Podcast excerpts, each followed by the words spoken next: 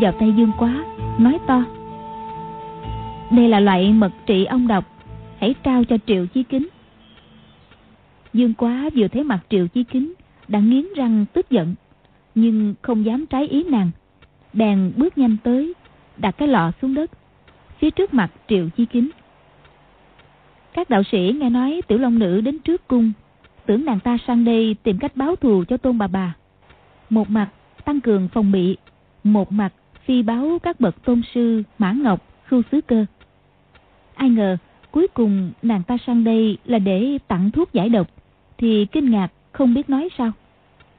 Dương quá đặt lọ xuống Nhìn Triệu Chí Kính một cái Đầy vẻ khinh miệt Rồi ngoảnh đầu đi về. Lộc Thanh Đốc Nhìn thấy Dương quá Thì lửa giận bốc lên Gọi Tịch tiểu tử phản xuất sư vô kia Cứ thế mà bỏ đi được hả? Lần trước Y bị Dương quá dùng cáp mô công đánh ngất liệm. Tuy nhất thời ngừng thở, Nhưng Dương quá công lực quá non yếu, Nên Y bị thương không nặng. Được cưu sứ cơ xoa bóp cho vài cái, Nằm nghỉ vài ngày là khỏi liền. Lúc này y chạy như bay tới, Định trả mối thù hôm trước. Tiểu Long Nữ nói, Quá nhi, Hôm nay tạm chưa đánh trả. Dương quá nghe tiếng bước chân sau lưng, Rồi tiếng trưởng phong. Biết là có kẻ chợp tới gáy mình Tại hoạt tử nhân mộ Nó đã nằm ngủ 8 ngày trên chiếc giường hàng ngọc Đã luyện 8 ngày cách bắt chim sẻ Tiểu Long Nữ đã dạy nó Tuy chỉ là cách bắt chim sẻ song đó cũng là cái tinh túy của kinh công phái cổ mộ. Hiện giờ, công phu của nó so với lần so tài cuối năm đã khác xa. Đúng lúc, không sớm không muộn, Lộc Thanh Đốc sắp chợp tới gáy, thì nó liền thụp người xuống trường đi. Tiện tay giật cái mép giặt áo của Lộc Thanh Đốc. Lộc Thanh Đốc không thể ngờ, chỉ trong ít ngày, khinh công của Dương Quá lại tiến nhanh như vậy. Trong lúc cả giận, không tránh khỏi khinh địch cúi chợp không trúng thân hình hơi chuối lại bị kéo giạt áo y đứng không vững ngã sấp mặt xuống đất lúc y lầm cờm bò dậy thì dương quá đã chạy về bên cạnh tiểu long nữ lộc thanh đốc quát to định lao tới đánh nữa bỗng có một người lướt ra tựa hồ chân không chấm đất nắm cánh tay kéo y trở vào chỗ mọi người lộc thanh đốc bị nắm cánh tay nửa người lập tức tê dại định mở miệng chửi ngẩng nhìn thấy người kia là sư thúc Doãn Chí Bình thì rồi bậm môi lại. Doãn Chí Bình nói to. Đa tạ Long cô nương tặng thuốc. Đoạn cúi mình hành lễ. Tiểu Long nữ chẳng thèm nhìn, cầm tay Dương Quá, nói. Đi về nào. Doãn Chí Bình nói. Long cô nương, Dương Quá là đệ tử môn hạ phải toàn chân. Cô nương cưỡng hành thu nạp hắn, chỉ kể rốt cuộc xử lý sau đây. Tiểu Long nữ hơi sững người, nói ta không thích nghe la lối. Rồi nắm cánh tay Dương Quá, lướt nhanh vào rừng. Doãn Chí Bình, Triệu Chí Kính và các đạo sĩ nhìn nhau kinh ngạc. Hai người về đến hoạt tử nhân mộ, Tiểu Long Nữ nói. Quá nhi, công phu của người có tiến bộ rồi đó. Bất quá, người đánh gã đạo sĩ mập kia rất không đúng. Dương Quá nói. Tên đạo sĩ ấy đã đánh đệ tử tàn tệ Tiếc rằng hôm nay đệ tử chưa đánh hắn. Tại sao cô cô bảo đệ tử không được đánh hắn? Tiểu Long Nữ lắc đầu, nói. Không phải ta bảo ngươi không được đánh, mà là bảo ngươi đánh không đúng cách. Ngươi khỏi cần kéo hắn ngã. Mà để hắn tự mình ngã ngửa ra kia. Dương quá cả mừng, nói. Thế thì hay quá. Cô cô hãy dạy cho đệ tử đi. Tiểu Long Nữ nói. Ta là ngươi, ngươi làm đạo sĩ mập, nào, ngươi hãy bắt lấy ta xem nào. Dương quá cười hi hi, giơ tay chợp lấy gáy nàng. Tiểu long nữ như con mắt ở sau lưng. Dương quá chạy nhanh, nàng cũng chạy nhanh. Dương quá chạy chậm, nàng cũng chạy chậm lại. Luôn luôn giữ khoảng cách chừng ba thước. Dương quá nói. Đệ tử bắt được cô cô nè. Nó nhào tới. Tiểu long nữ không tránh né. Dương quá thấy hai tay sắp chợp được gáy nàng. Nào ngờ Lúc hai bàn tay sắp hợp vào nhau, tiểu long nữ chợt lùi chéo về phía sau, thoát khỏi vòng tay của nó. Nó vội thu tay về để bắt nàng. Vì động tác thu gấp gáp ấy, ngược với thế đứng, nên chân không vững, ngã ngửa luôn một cái, lưng đau như dần. Tiểu Long Nữ đưa tay đỡ nó đứng thẳng dậy. Dương quá vui mừng nói. Cô cô, cách này hay thiệt nghe. Thần pháp của cô cô làm sao nhanh quá vậy? Người tập bắt chim sẻ một năm thì sẽ thành. Đệ tử đã bắt được rồi mà. như thế mà gọi là biết cách à? Võ công phái cổ mộ ta dễ thạo như vậy sao? Bèn dẫn Dương Quá tới một gian thạch thất mới, dài rộng gấp đôi gian thạch thất nó đã bắt chim sẻ. Ở đây có sáu con chim sẻ, buồn rộng thế này, bắt được chim sẻ dĩ nhiên khó hơn nhiều. Tiểu Long Nữ lại dạy một vài thuật kinh công và phép cầm nã. Mười ngày sau, Dương Quá đã có thể bắt một mạch cả sáu con chim sẻ. Sau đó, gian thạch thất càng lúc càng rộng, số lượng chim sẻ càng lúc càng nhiều. Cuối cùng, Dương Quá tập bắt 81 con chim sẻ trong đại sảnh. Tâm pháp của phái cổ mộ quả nhiên thần diệu. Cái giường hàng ngọc trợ giúp đặc biệt hữu hiệu cho việc tu luyện nội công. Chỉ trong 3 tháng, Dương Quá đã bắt được 81 con chim sẻ trong đại sảnh. Tiểu Long Nữ thấy nó tiến bộ quá nhanh, cũng vui mừng, nói Bây giờ chúng ta đã có thể ra ngoài nhà mồ bắt chim sẻ rồi. Dương quá ở lì trong nhà mồ ba tháng, cảm thấy quá ư tù túng. Nghe nói được ra ngoài luyện công. Thì mừng lộ ra mặt. Tiểu Long Nữ nói. Đừng có dội mừng. Công phu này khó luyện lắm đó. 81 con chim sẻ, không được để cho một con nào bay đi cả.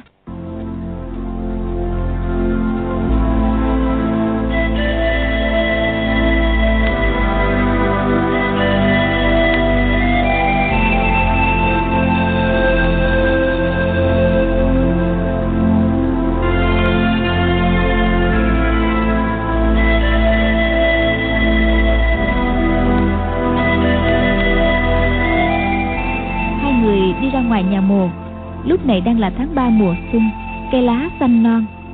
Dương quá hít sâu mấy hơi Cảm thấy hương hoa thơm mát tràn vào lòng ngực Dễ chịu vô cùng. Tiểu Long Nữ mở nghiêng miệng cái túi giải. Chim sẻ từ trong túi lũ lượt bay ra. Lúc này hai bàn tay với 10 ngón bức măng của nàng dang rộng. Tay dãy, tay phẩy Buộc những con chim sẻ đang dương cánh bay đi Phải quay trở lại. Bầy chim được sổ lồng Lẽ nào không bay đi tứ phía? Nhưng lạ thay, song trưởng của tiểu long nữ chỉ làm như thế, mà toàn bộ 81 con chim sẻ đều quần tụ ở trước mặt nàng trong phạm vi ba thước. Chỉ thấy hai cánh tay nàng bay lượn, hai bàn tay uốn lượn, tựa hồ quá thành cả ngàn bàn tay, làm cho toàn bộ 81 con chim sẻ bay cách nào cũng không thoát ra khỏi dòng dây của hai bàn tay nàng. Dương quá cứ đứng há hốc mồm mà nhìn, vừa kinh ngạc vừa thích thú. Nó định thần, nghĩ thầm. Cô cô đang dạy ta một bộ chữ pháp kỳ diệu. Hãy mau ghi nhớ mới được. Bèn chăm chú quan sát thật kỹ. Nàng giơ tay ngăn chặn thế nào, thu cánh tay, phát trưởng ra làm sao. Từng chiêu từng thức, thật rõ ràng đâu ra đấy. Dương quá quan sát một hồi, tuy chưa hiểu chỗ tinh vi của trưởng pháp, nhưng đã không còn dạng phần ngơ ngác như lúc đầu. Tiểu Long Nữ làm như thế một hồi lâu, rồi song trưởng tách rộng, xoay mu bàn tay vào trong. Bầy chim sẻ không còn bị níu giữ, lập tức bay lên trời. Tiểu Long Nữ phất mạnh hai ống tay áo, hai luồng gió quạt ra. Bầy chim sẻ rơi xuống lã tả, kêu chíp chíp loạn một hồi rồi mới vỗ cánh bay đi từng con. Dương quá cả mừng, nếu tay áo Tiểu Long Nữ nói Cô cô, quách bá bá của đệ tử cũng chẳng có được bản sự này đâu. Bộ trưởng pháp này của ta gọi là thiên la địa giọng thế là công phu nhập môn của võ công phái cổ mộ. Ngươi hãy chịu khó học vậy. Rồi truyền cho Dương Quá mười mấy chiêu trưởng pháp. Dương Quá học từng chiêu một. Trong vòng 10 ngày, nó đã học xong 81 chiêu thiên la địa vọng thế. Luyện tập thành thạo. Tiểu Long Nữ bắt một con chim sẻ, lệnh cho nó chặn giữ. Thoạt tiên, nó chỉ chặn được một lát. Con chim sẻ đã lọt qua khe hở hai tay nó bay đi. Tiểu Long Nữ đứng bên cạnh, giơ tay bắt con chim sẻ trở lại. Dương Quá tiếp tục thi triển trưởng pháp, nhưng suốt chiêu hoặc chưa đủ nhanh, chặn giữ không chuẩn xác. Chỉ vài chiêu, con chim sẻ lại sống đi. Tiểu Long Nữ lại chặn giữ để nó tiếp tục luyện tập. Cứ thế, luyện tập không mệt mỏi, hết xuân qua hạ, ngày càng tiến bộ. Dương quá thông minh, đỉnh ngộ, cần mẫn dụng công. Số chim sẻ chặn giữ được ngày càng tăng. Đến sau trung thu, nó đã luyện xong bộ trưởng pháp thiên la địa vọng thế. Khi thi triển, nó có thể ngăn giữ được 81 con chim sẻ. Nếu có con nào bay thoát, thì chỉ là vì công lực của nó chưa thuần mà thôi. Tiểu Long Nữ nói, Người đã luyện xong bộ trưởng pháp này, nếu gặp lại gã đạo sĩ mập, thì chẳng tốn sức cũng đã có thể làm cho hắn ngã lộn mấy vòng. Nếu đệ tử động thủ với Triệu Chí Kính thì sao? Tiểu Long Nữ không đáp, nghĩ thầm. Quan sát thân thủ của Triệu Chí Kính hôm giao đấu với Tôn Bà Bà. Nếu y không bị ông đốt, thì Tôn Bà Bà chắc gì đã thắng. Công phu của ngươi hiện giờ còn thua xa Triệu Chí Kính. Dương quá tự hiểu, hàm ý, sự im lặng của Tiểu Long Nữ, bèn nói. Hiện tại á, đệ tử đánh chưa nổi lão ta cũng không sao, vài năm nữa sẽ thắng lão. Cô cô, võ công của phái cổ mộ ta lợi hại hơn phái toàn chân ha. Tiểu Long Nữ ngẩng đầu nhìn cái trần bằng đá của thạch thất, nói. Câu này trên đời chỉ có hai người, là ta và ngươi tin mà thôi. Lần trước ta động thủ với khu sứ cơ phái toàn chân, võ công của ta không bằng lão. Điều đó hoàn toàn không phải là phái cổ mộ không bằng phái toàn chân, mà chỉ là do ta chưa luyện xong công phu tinh diệu nhất của bổn phái đó thôi. Dương quá vốn vẫn lo về việc tiểu long nữ khó thắng nổi khu sứ cơ. Nghe nàng nói vậy thì vui mừng, hỏi. Cô cô, là công phu gì vậy? Luyện khó lắm hả? Cô cô hãy bắt tay luyện tập đi được không? Ta kể cho ngươi chuyện cũ, để ngươi biết lai lịch của bổn phái. Trước lúc ngươi giái ta làm sư phụ, ta đã bảo ngươi giái lại tổ sư bà bà.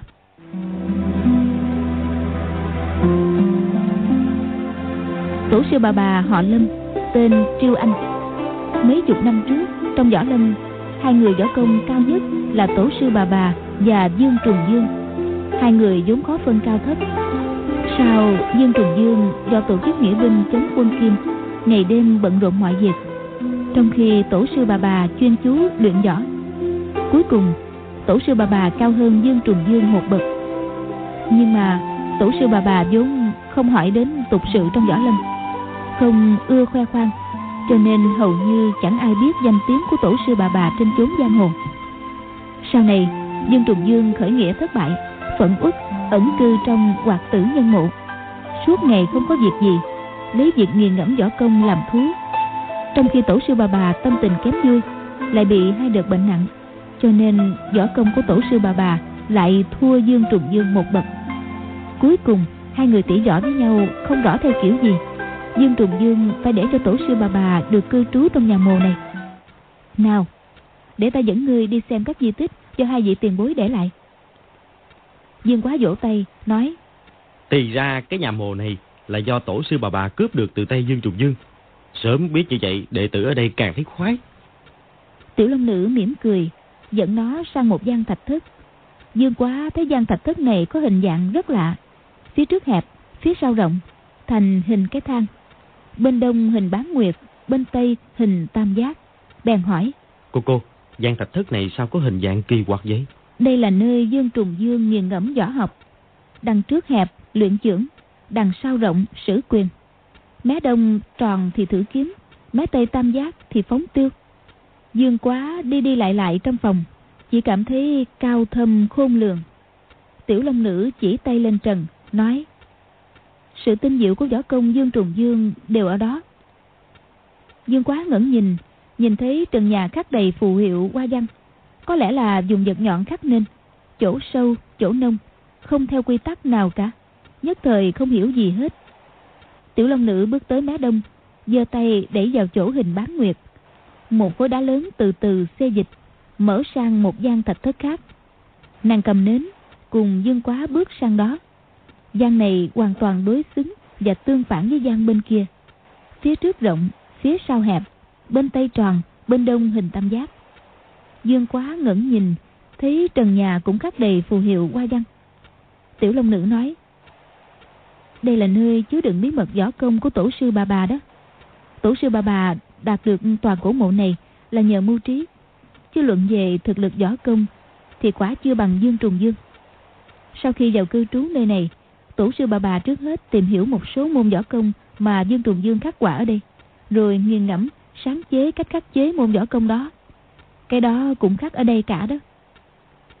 Dương quá vui mừng, nói Hay quá, bọn khu sứ cơ khách đại thông, võ công dù cao mấy, cũng không thể hơn Dương Trùng Dương. Cô cô chỉ cần học được võ công của tổ sư bà bà là chắc chắn sẽ đánh thắng đám đạo sĩ thối tha kia. Người nói đúng, chỉ tiếc rằng không có người giúp ta. Dương quá hiên ngang nói Đệ tử sẽ giúp cô cô mà. Tiểu Long Nữ nhìn nó một cái, nói Người làm sao có đủ bản sự? Dương quá đỏ bừng cả mặt, xấu hổ vô cùng. Tiểu Long Nữ nói Môn võ công này của tổ sư bà bà gọi là Ngọc Nữ Tâm Kinh. Phải có hai người cùng luyện, trợ giúp lẫn nhau. Hồi trước, tổ sư bà bà cùng luyện với sư phụ của ta. Tổ sư bà bà luyện xong không lâu thì qua đời. Sư phụ của ta vẫn chưa luyện thành. Dương quá chuyển ngượng thành vui, nói Đệ tử là đệ thuộc hạ của cô cô, thì cũng có thể cùng luyện với cô cô. Tiểu Long Nữ trầm ngâm, nói Cũng được, để xem. Bước thứ nhất, người hãy luyện thành các môn võ công của bổn phái. Bước thứ hai là học võ công của phái toàn chân. Bước thứ ba sẽ luyện ngọc nữ tâm kinh để khắc chế võ công phái toàn chân. Hồi sư phụ ta qua đời, ta mới 14 tuổi, đã học xong võ công của bổn môn. Còn võ công phái toàn chân thì chỉ mới bắt đầu học, nói gì đến ngọc nữ tâm kinh. Bước thứ nhất, ta có thể dạy ngươi. Bước thứ hai và bước thứ ba thì ta và ngươi sẽ cùng luyện tập.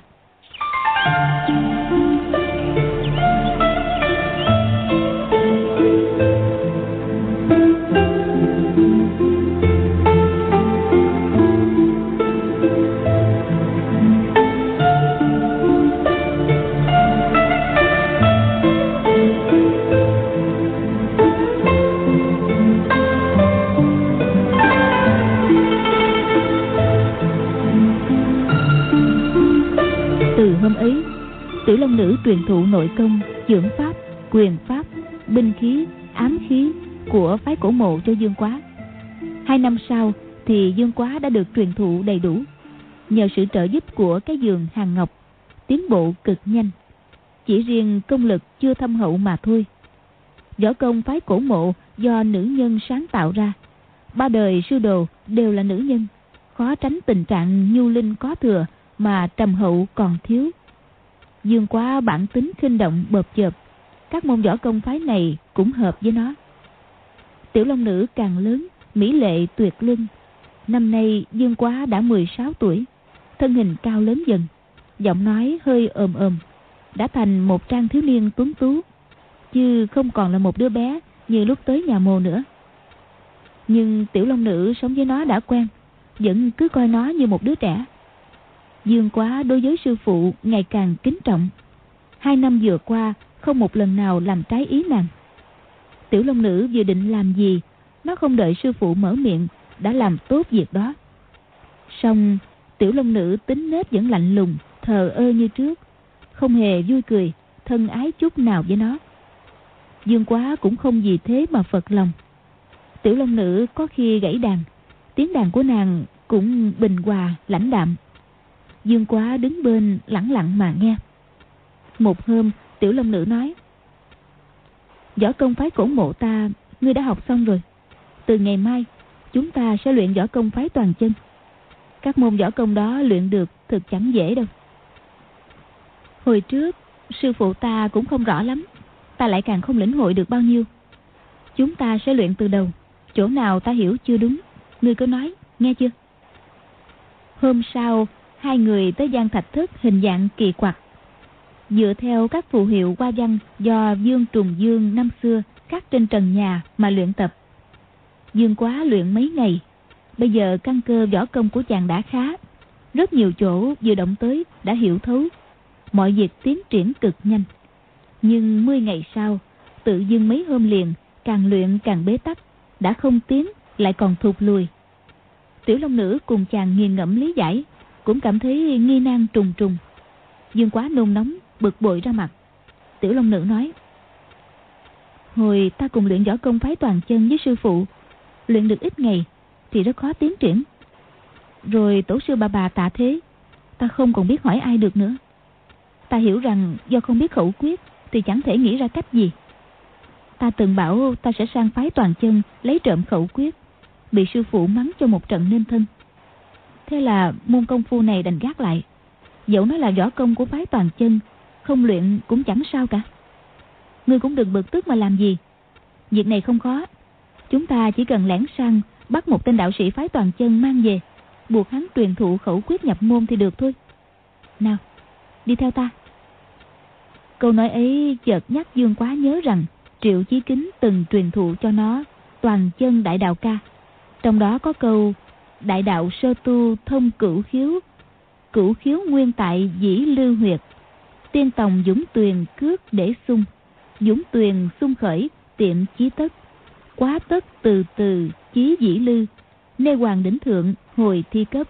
Kim tỏa quan xuyên hạ thước kiều. Trùng lâu thập nhị hàng cung thất. Thế là nó liền đem ra đọc thuộc lòng Tiểu Long Nữ suy nghĩ kỹ về ý câu ca, Bèn nói Xem chừng đây chính là yếu quyết của võ công phái toàn chân. Ngươi đã thuộc rồi thì còn gì bằng nữa? Bèn bảo Dương Quá đọc thuộc lòng khẩu quyết mà Triệu Chí Kính từng dạy.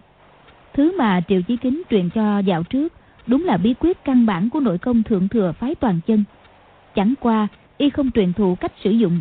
Các tên gọi như Dũng Tuyền, Trùng Lâu Thập Nhị, Nê Hoàng Y cũng không hề giải thích. Dương quá chỉ việc học thuộc Học thuộc rồi để đó cũng vô dụng. Bây giờ tiểu long nữ vừa suy nghĩ Đã có thể dạch ra điểm cốt yếu. Dương quá tức thời hiểu rõ. Trong vòng mấy tháng Hai người đã tham cứu Lĩnh ngộ hết tinh yếu võ công Mà Dương Trùng Dương khắc họa trên trần phòng. Một hôm Hai người trong thạch thất Vừa đối kiếm xong Tiểu Long Nữ thở dài, nói Hồi đầu ta xem thường võ công phái toàn chân cho rằng tuy họ xưng là võ học chính tông trong thiên hạ song chẳng qua cũng chỉ đến mức này. Nhưng hôm nay ta mới biết Nó quả cao thâm khôn lường. Hai ta tuy biết hết bí quyết pháp môn của họ Nhưng muốn luyện đến mức đắc tâm ứng thủ Kinh lực tự nhiên dồn ra Từ không biết bao nhiêu năm tháng mới luyện thành. Dương Quá nói Võ công phải toàn chân tuy là tinh diệu, nhưng mà tổ sư bà bà đã lưu lại cách khắc chế, dĩ nhiên sẽ thắng được bản sự của họ. Cái đó gọi là núi này cao, lại có núi khác cao hơn. Từ mai, chúng ta phải luyện Ngọc Nữ Tâm Kinh.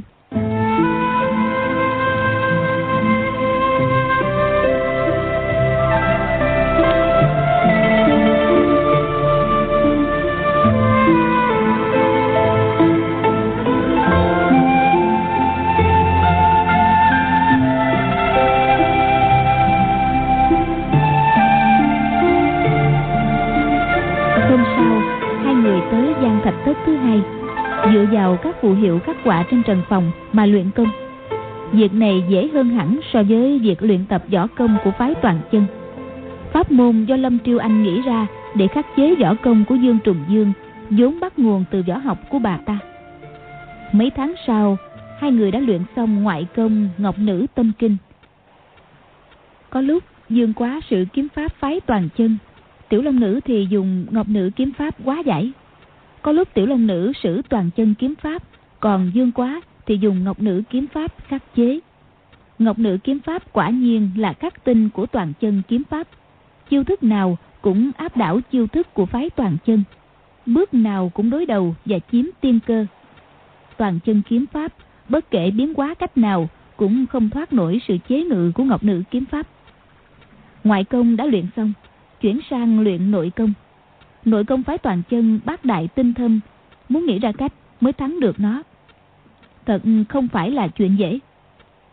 Lâm triều anh quả là thông minh vô cùng lại không tìm lối đi riêng mà từ bàn môn tả đạo chiếm thượng phong.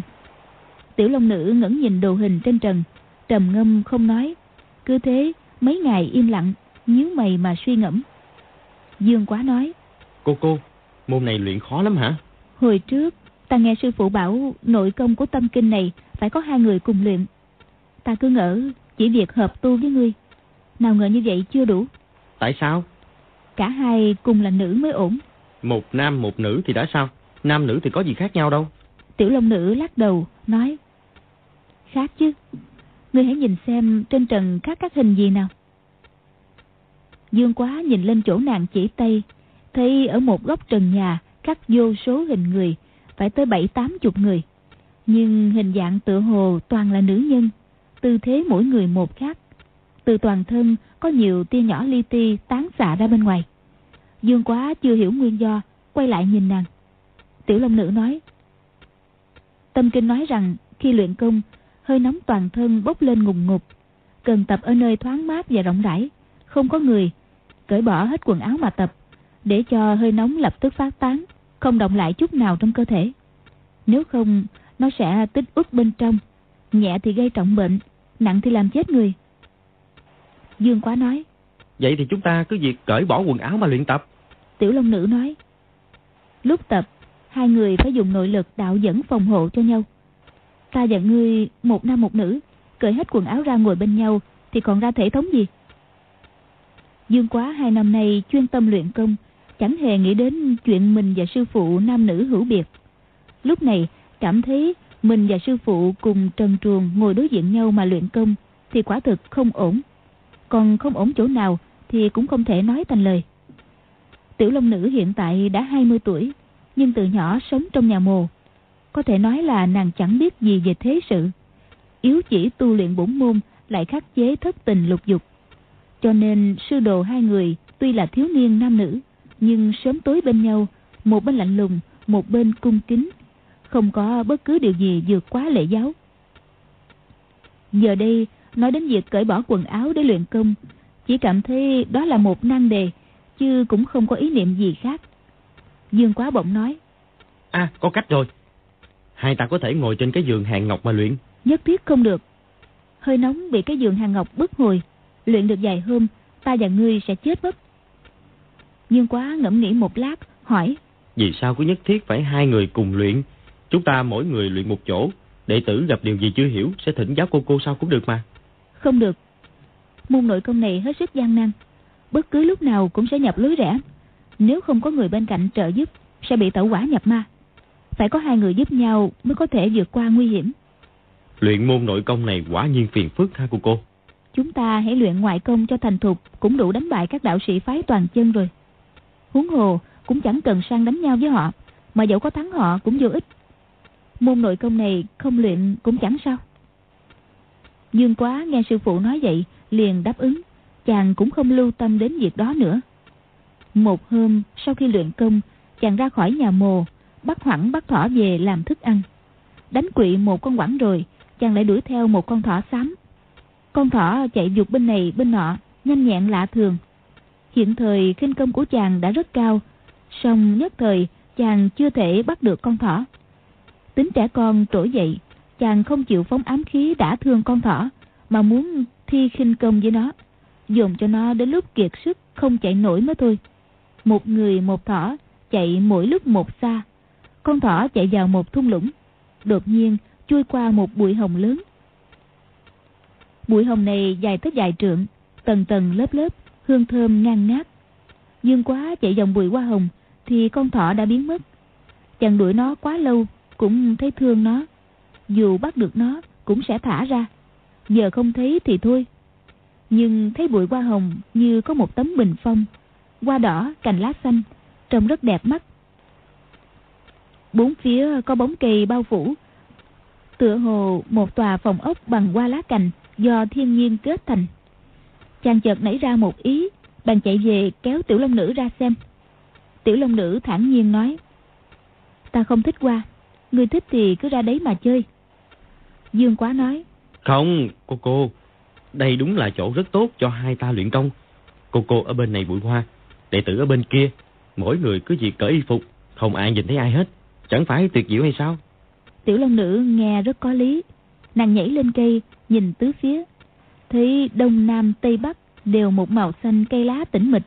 Văng vẳng tiếng suối rì rào, tiếng chim líu lo. Không một dấu chân người. Quả là một nơi luyện công cực tốt. Bèn nói. Ngươi chọn được chỗ tốt. Tối nay ta ra đây luyện công.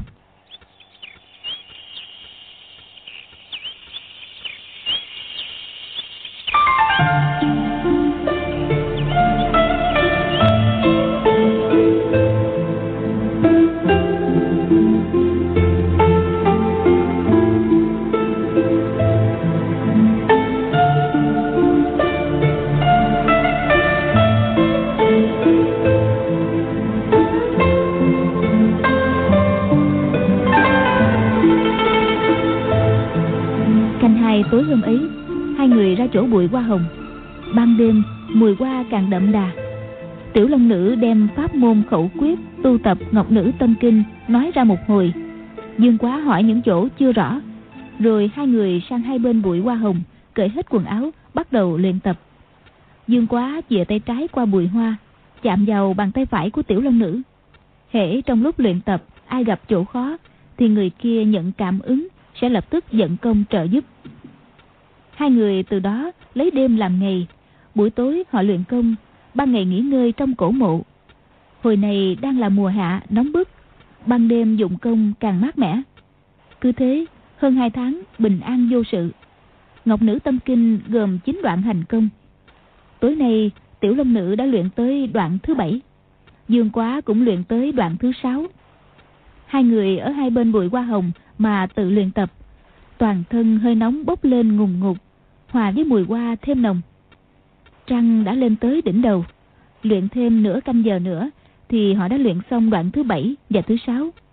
Đột nhiên, phía sau núi vọng lại tiếng bước chân, giọng nói, có hai người vừa nói chuyện, vừa đi tới chỗ họ. Môn ngọc nữ tâm kinh này, đơn số hành công là âm tiếng, còn song số là dương thoái. Dương quá đang luyện công phu dương thoái, có thể dừng lúc nào cũng tùy ý. Tiểu long nữ đang luyện công âm tiếng, phải liền một mạch, không được ngắt quãng giữa chừng, dù chỉ ít phút lúc này nàng đang dụng công đúng giây lát hệ trọng nhất. Không hề nghe thấy tiếng bước chân và giọng nói. Dương quá thì nghe rất rõ. Chàng giật mình, vội đẩy khí đan điền ra khỏi cơ thể, thổ nạp ba lần, dừng việc luyện công. Chỉ nghe hai người kia đi tới gần, giọng nói rất quen. Thì ra là triệu chí kính và doãn chí bình. Hai người ấy càng nói càng lớn tiếng, họ đang cãi nhau. Doãn sư đệ sư đệ có chối cũng vô ích ta sẽ bẩm cáo khưu sư bá để người tra xét. Sư huynh, sao sư huynh cứ bước đệ làm gì vậy? Tưởng đệ không biết à? Chẳng qua sư huynh chỉ muốn đứng đầu các đệ tử đời thứ ba, để sau này ngoi lên chức vị trưởng giáo mà thôi. Sư đệ không giữ thanh quy, đã phạm đại giới của bổn giáo, làm sao có thể làm đệ tử thủ tòa được chứ? Đệ phạm đại giới gì cơ chứ? Giới luật thứ tư của giáo phái toàn chân là dâm giới dương quá ẩn sau bụi hoa hồng chỉ thấy hai đạo sĩ đứng đối diện với nhau. Doãn chí bình sắc diện xanh xao dưới ánh trăng trông càng tái mét gằn giọng nói. Dâm giới cái gì? Vừa hỏi vừa đặt tay lên đốc kiếm. Triệu chí kính nói. Từ bữa sư đệ gặp ả tiểu long nữ ngày ngày tâm thần ngơ ngẩn hồ tư loạn tưởng. Trong tâm trí sư đệ có ngàn gian lần cứ mơ tưởng ôm ấp tiểu long nữ. Bổn giáo yêu cầu tu tâm dưỡng tính. Sư đệ cứ mơ tưởng như vậy chẳng phải phạm dâm giới là gì? Dương quá đối với sư phụ kính trọng hết mực. Nghe triệu chí kính nói vậy thì bất giác nổi giận càng căm ghét hai gã đạo sĩ kia hơn. Chỉ nghe doãn chí bình nói nói nhăn đó cụi trong bụng đệ tử nghĩ gì? Sư huynh cũng biết được à? Sư đệ nghĩ gì trong bụng? Chỉ nhiên ta không biết. Nhưng ban đêm sư đệ nói mơ. Người bên cạnh nghe thấy được chứ. Sư đệ viết ra giấy bao nhiêu cái tên tiểu long nữ người ta không nhìn thấy à?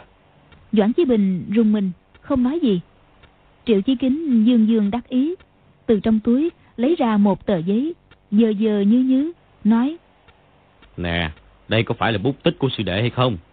Ta sẽ giao cho trưởng môn mã sư bá và tọa sư khu sư bá để họ xử. Doãn chí bình không nhịn nổi nữa xoẹt một tiếng kiếm đã rút khỏi bao đâm vào ngực triệu chi kính. Triệu chi kính né người tránh nhét tờ giấy vào túi cười nhăn nhở nói người định giết người diệt khẩu hả đâu có dễ dàng vậy. Doãn chí bình không nói gì, đâm nhanh ba kiếm. Nhưng mỗi đòn triệu chí kính đều tránh được. Đến nhát kiếm thứ tư thì can một cái, triệu chí kính cũng đã rút kiếm ra. Hai kiếm đụng nhau. Tiếp đó, hai người giao đấu kịch liệt gần chỗ bụi hoa hồng.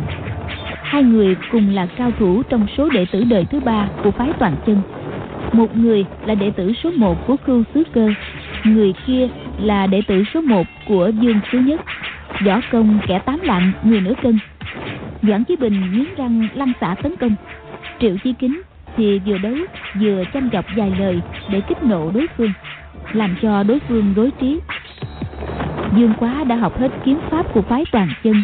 Nhìn hai người kia giao đấu tiến kích phái thủ, chiêu số tùy biến hóa đa đoan, song phần lớn nằm trong liệu định nghĩ thầm bán sự mà cô cô đã dạy quả nhiên không sai. Chỉ thấy hai người kia đấu mấy chục chiêu doãn chí bình toàn sử dụng chiêu số tiến công. Triệu chi kính thì không ngừng di chuyển cước bộ cười khẩy nói cái gì ta biết? Ngươi hiểu cả. Cái gì ngươi biết? Ta đều đã luyện qua. Muốn giết ta đừng hòng. Y phòng thủ rất chặt chẽ. Doãn chí bình đánh trối chết nhưng chiêu số nào cũng đều bị đối phương quá giải họ đấu một hồi nữa. Dương quá thấy hai người không ngừng di chuyển về phía chỗ ngồi của tiểu long nữ thì cả kinh nghĩ thầm. Hai tên dâm tặc đạo nếu tới sát chỗ cô cô thì nguy hiểm quá. Bỗng triệu chi kính đột nhiên phản kích buộc doãn chí bình phải lùi lại. Y tiến gấp ba chiều doãn chí bình lùi liền ba bước. Dương quá thấy hai người xa dần sư phụ đã mừng thầm. Nào ngờ doãn chí bình bỗng dưng chuyển kiếm sang tay trái tay phải tung một chưởng đánh tới ngực triệu chí kính. Triệu chí kính cười nói người dẫu có ba đầu sáu tay cũng khó làm gì nổi ta. Đoạn dùng tả chưởng nhân tiếp đôi bên kiếm đâm chưởng đánh cuộc đấu càng thêm dữ dội. Tiểu long nữ tìm tâm nội dụng trước sau vẫn không để ý gì tới ngoại giới. Dương qua thấy hai đạo sĩ tới gần mấy bước trong bụng lại lo lắng bội phần. Khi thấy họ lùi xa vài bước mới phần nào yên tâm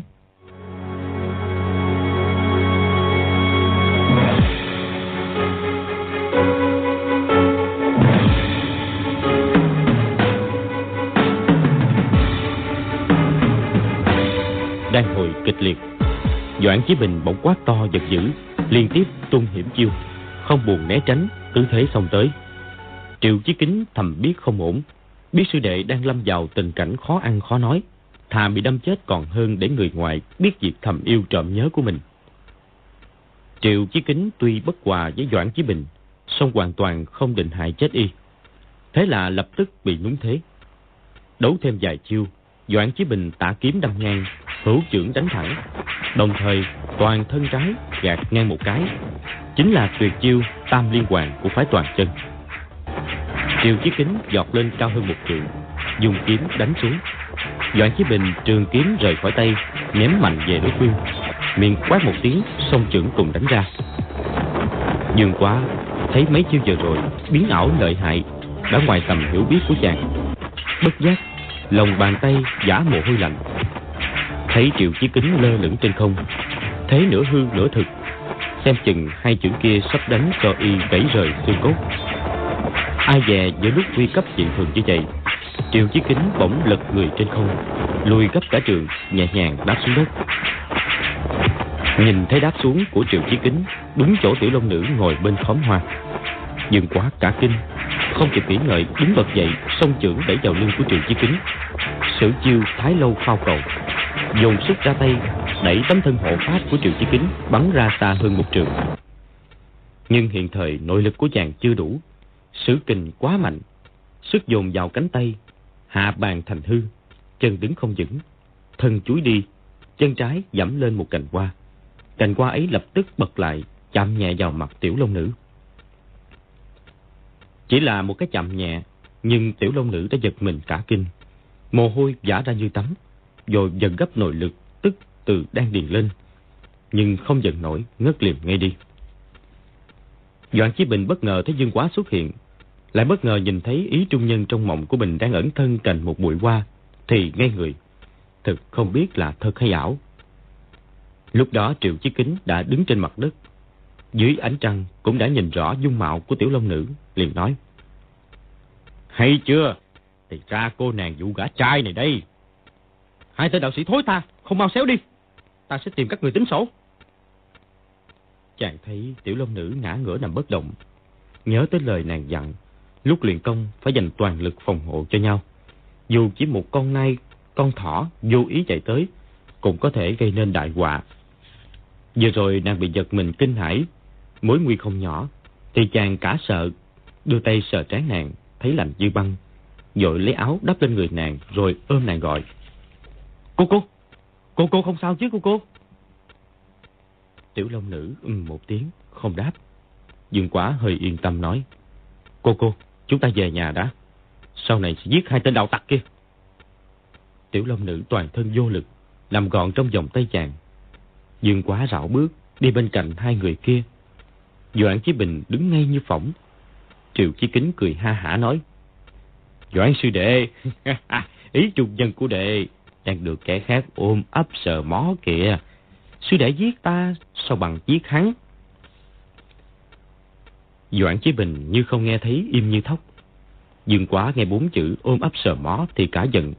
Nhẹ nhàng đặt tiểu long nữ xuống đất. Để nàng ngồi tựa lưng vào một gốc cây. Rồi bẻ một cành cây cầm tay. Chỉ triệu chí kính quát. Ngươi vừa nói cái gì vậy hả? Hai năm trước, Dương quá còn là một cậu bé.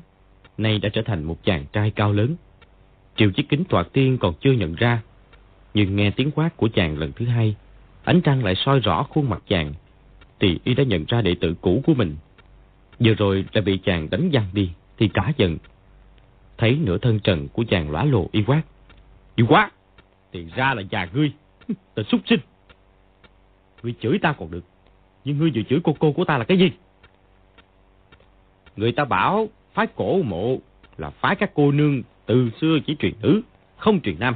Toàn là các sử nữ băng thanh ngọc khiết, hóa ra, hóa ra là ô quế như vậy. Lén lúc thu nhận thiếu điên để hướng lạc thú giữa màn trời chiếu đất. Tiểu Long Nữ lúc này tỉnh lại. Nghe mấy câu ấy tức quá, vừa điều thuận khí tức, lại nghịch chuyển, hai khí dội nhau, ngực tức khôn tả. Biết đã bị nội thương, chỉ thốt được một câu. Người nói láo, bọn ta không hề máu đã phun ra ồng ọc từ miệng. Doãn Chí Bình và Dương Quá cùng cả kinh, cùng chạy tới. Doãn Chí Bình hỏi, cô nương làm sao vậy? Rồi cúi xuống xem thương thế của nàng. Dương Quá tưởng y có ý gia hại, bèn dùng tay trái đẩy vào ngực y. Doãn Chí Bình thuận tay hất ra. Dương Quá đối với võ công của phái toàn chân đã biết hết mọi chiêu, lật bằng tay một cái tóm được cổ áo Doãn Chí Bình, trước kéo sau đẩy, khiến Doãn Chí Bình ngã ngửa. Hiện thời võ công của Dương Quá thực ra còn thua xa Doãn Chí Bình. Nếu dùng võ công phái khác mà đấu với Doãn Chí Bình, thì nhất định chàng sẽ thua. Nhưng Lâm Triều Anh hồi trước đã nghiền ngẫm cách khắc chế võ công của phái toàn chân. Mỗi chiêu, mỗi thức đều phối hợp đâu ra đấy. Có điều là sau khi sáng tạo, chưa từng đem ra sử dụng. Cho nên đệ tử phái toàn chân không ngờ rằng trên đời lại có thứ võ công khắc chế môn phái của họ. Lúc này Dương Quá đem ra sử dụng, Doãn Chí Bình không kịp đề phòng, tâm thần lại đang bị kích động, không thể chống đỡ. Tuy chưa bị đánh ngã, song cũng phải lùi ra xa hai trường, tới bên cạnh Triều Chi Kính. Dương Quá nói, cô cô, mặc sát bọn chúng, đệ tử dìu cô cô về nhà đã. Không, người hãy giết hai tên kia. Đừng để chúng đem chuyện của ta kể ra ngoài. Dạ của cô. Chàng xông lên, Cành cây trong tay chọc tới ngực Triệu Chí Kính. Triệu Chí Kính coi thường, Dùng trường kiếm phạt nhẹ cành cây. Nào ngờ Dương Quá sử dụng Chính là chiêu thức khắc chế kiếm pháp của phái toàn chân Đầu cành cây rung một cái, Phải trúng việc đạo ở cổ tay Triệu Chí Kính. Khi thấy cổ tay tê dại, Biết là nguy rồi. Dương Quá tả trưởng phách ngang. Đánh thẳng tới má bên trái. Thế phách mạnh mẽ, không thể chống đỡ. Triều chí kính muốn giữ trường kiếm, tất mặt sẽ trúng trưởng. Còn muốn tránh đòn, ắt phải buông kiếm khỏi tay.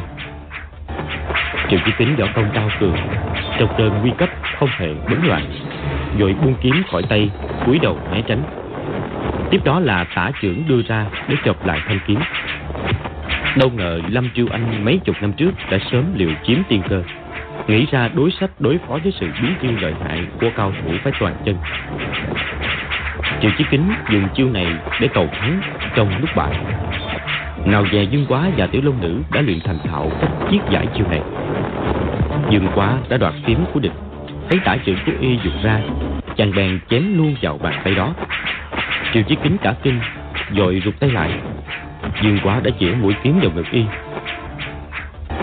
Chân trái của chàng móc một cái Triều chiếc kính bị mũi kiếm chế vào chỗ yếu. Đứng im không nhúc nhích. Bị cú vóc đó, tức thời ngã ngửa. Dương quá giơ kiếm đâm xuống bụng dưới của y. Bỗng sau lưng có tiếng gió, Một mũi kiếm đâm tới kèm theo tiếng quát. Người dám sát sư à! Dương quá đang thấy công, Lại bị đánh từ phía sau. Vừa ngạc nhiên vừa tức giận. Không nghĩ ngợi gì, Xoay kiếm chống trả. Kèn một tiếng, Hai kiếm đụng nhau. Doãn Chí Bình thấy Dương quá xoay kiếm đã nhanh, lại chuẩn. Bất giác thầm thán phục. Tự nhiên cảm thấy kiếm của mình bị kéo đi. Y kinh ngạc Rồi dần nội lực đoạt lại. Nội lực của Y dĩ nhiên không hậu. Trường kiếm của Dương Quá cuối cùng lại bị hút đi. Dương Quá Chính là dụ cho Doãn Chí Bình làm như thế. Chỉ giữ một chút, Rồi đột nhiên phóng kiếm, Song trưởng đánh thẳng tới trước ngực Doãn Chí Bình. Song trưởng nhất kiếm đồng thời đánh tới. Doãn Chí Bình võ công cao mấy Cũng không đỡ nổi với tập kích quá gì này. Lúc này Doãn Chí Bình đành dứt kiếm hồi trưởng giơ tay ngang ngực chống đỡ. Song y gặp cách tay quá sâu, Rất khó phát kình. Cũng may công lực của Dương quá còn non, Chưa thể đánh gãy ngay hai cánh tay của y. Nhưng y đã thấy chấn động mạnh, Ngực đau nhói, Hai cánh tay tê dại Rồi thoái lui ba bước. Dần khí bảo vệ yếu vị trước ngực Triệu Chí Kính đã thừa cơ đứng dậy Dương quá sông kiếm trong tay Tấn công cả hai người Hai đạo sĩ chỉ sau vài chiêu đã bị một thiếu niên vừa ra khỏi lều cỏ đánh cho tay chân rối loạn. Thì vừa kinh ngạc vừa cả giận, cũng không dám coi thường nữa. Hai đạo sĩ kề che bên nhau, sử dụng trường pháp, chỉ thủ không công, muốn thăm dò kiểu cách võ công của đối phương trước đã, rồi sẽ tính sau. Vừa quá tuy hai tay hai kiếm, mà đối phương chỉ tay không, song họ thủ rất nghiêm mật. Chàng không thể ra tay bất ngờ như lúc đầu trong kiếm thuật của Ngọc Nữ Tâm Kinh hoàn toàn không có chiêu số khắc chế quyền cước của phái toàn chân. Nên biết Lâm Chiêu Anh cho rằng dùng kiếm đánh kẻ tay không có thắng cũng không phải là con nhà nhỏ là tự hạ mình nên bà ta không hề nghĩ đến chuyện đó. Thứ nữa, Triều Doãn hai người công lực dĩ nhiên thâm hậu hơn nhiều. Họ liên thủ phòng vệ để không bị bại. Dương quá hai tay hai kiếm đâm ngang chém dọc vẫn không làm gì được cuối cùng rơi vào thế hạ phong triều chi kính trưởng lực trầm hậu không đừng áp chế đường kiếm của chàng doãn chí bình đã định thần nghĩ thầm hai người bề trên hợp lực đấu với một gã thiếu niên thì không ra gì biết bên mình nắm chắc phần thắng lại nghĩ đến sự an nguy của tiểu long nữ bèn quát dừng quá ngươi mau dìu cô cô của ngươi về nhà thứ ở đây quấn lấy bọn ta làm gì Cô cô hận các ngươi nói năng nói cuội. bọn ta phải giết các ngươi trước đã. Doãn Chí Bình đánh một chưởng, làm thanh kiếm bên trái của Dương Quá lật đi. Đoạn nhảy sang trái ba bước hô. Dừng tay! Ngươi muốn chạy à? Dương Quá, ngươi muốn giết hai sư huynh đệ ta, có mặt khó hơn lên trời. Chỉ bằng săn sóc cho cô cô của ngươi thì hơn. Chuyện hôm nay, Doãn mổ ta, nếu đem đi kể nửa câu, sẽ lập tức tự sát để tạ tội. Nếu ta nuốt lời, Nói đến đây, y đột nhiên đảo người chộp lấy thanh kiếm ở tay trái của Dương Quá nói. Thì sẽ như cái ngón tay này. Rồi y giơ đứng bàn tay trái ra. Tay phải cầm kiếm vừa đoạt, chém đứt luôn ngón út và ngón vô danh tay trái. Hành động này nhanh như tia chớp. Dương Quá không đề phòng, ngẩng người ra. Biết lời của Doãn Chí Bình quả là thật lòng nghĩ thầm. Mịch đấu cùng lúc với hai lão, quả nhiên khó thắng. Chi bằng hãy giết lão họ triệu trước đã. Bẹt quát. Doãn Chí Bình. Lão chặt ngón tay ít gì. Trừ phi lão chặt đầu đi thì ta mới tin. Doãn Chí Bình cười buồn. Tính mạng của ta à. Chỉ cần cô cô của ngươi nói một lời thì có gì không được. Thế thì được. Dương quá tiến lên hai bước, đâm kiếm vào ngực Triệu Chí Kính đang ở phía sau lưng.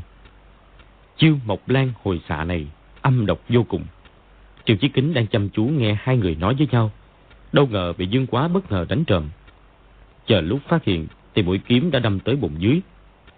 Y cảm thấy hơi đau, liền dẫn khí đang điện, làm cho cái bụng dưới co về phía sau nửa thước. Chân phải tung cú đá cực nhanh vào thanh kiếm trong tay Dương Quá. Dương Quá không chờ Y co chân về, giơ tay điểm vào kheo chân, trúng ngay quyệt đạo.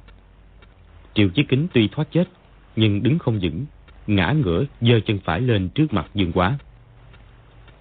Dương Quá giơ tay đón bắt thanh kiếm từ trên rơi xuống, chế vào cổ họng Triệu Chí Kính nói: "Ta từng bái lão làm sư phụ, lạy lão tám cái Bây giờ, lão đó không còn là sư phụ của ta nữa.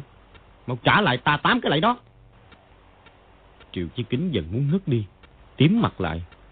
Dương quá hơi nhấn mũi kiếm vào da thịt ở cổ y. Triệu Chí Kính nói, Người muốn giết thì cứ giết, khỏi cần lắm lời. Dương quá đang định ấn mạnh mũi kiếm xuống. Bỗng nghe tiểu long nữ nói sau lưng. Quá gì? Giết sư phụ không hay đâu. Người hay bảo hắn thề, không tiết lộ chuyện hôm nay, rồi tha cho hắn. Dương quá coi lời nói của tiểu long nữ như thần minh. Nghe nàng nói vậy bèn nói. Lão thề đi. Triệu Chí Kính tuy cả giận, nhưng giữ mạng cần hơn, bèn đáp. Ta không kể là được rồi, cần gì phải thề. Không, lão phải thề đọc mới được. Được. Chuyện hôm nay chỉ có bốn người ở đây biết. Nếu ta đem kể với người thứ năm, thì ta sẽ thân bại danh liệt. Phải rời khỏi sư môn, bị đồng đạo võ lâm khinh miệt. Chết không toàn thay. Tiểu Long Nữ và Dương Quá đều không am hiểu thế sự.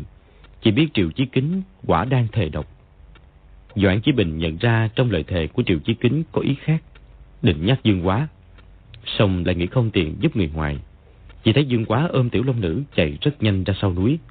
Máu tươi từ chỗ hai ngón tay bị chém đứt vẫn chảy ròng ròng. Y ngẩn ngơ đứng đó không hề thấy đau.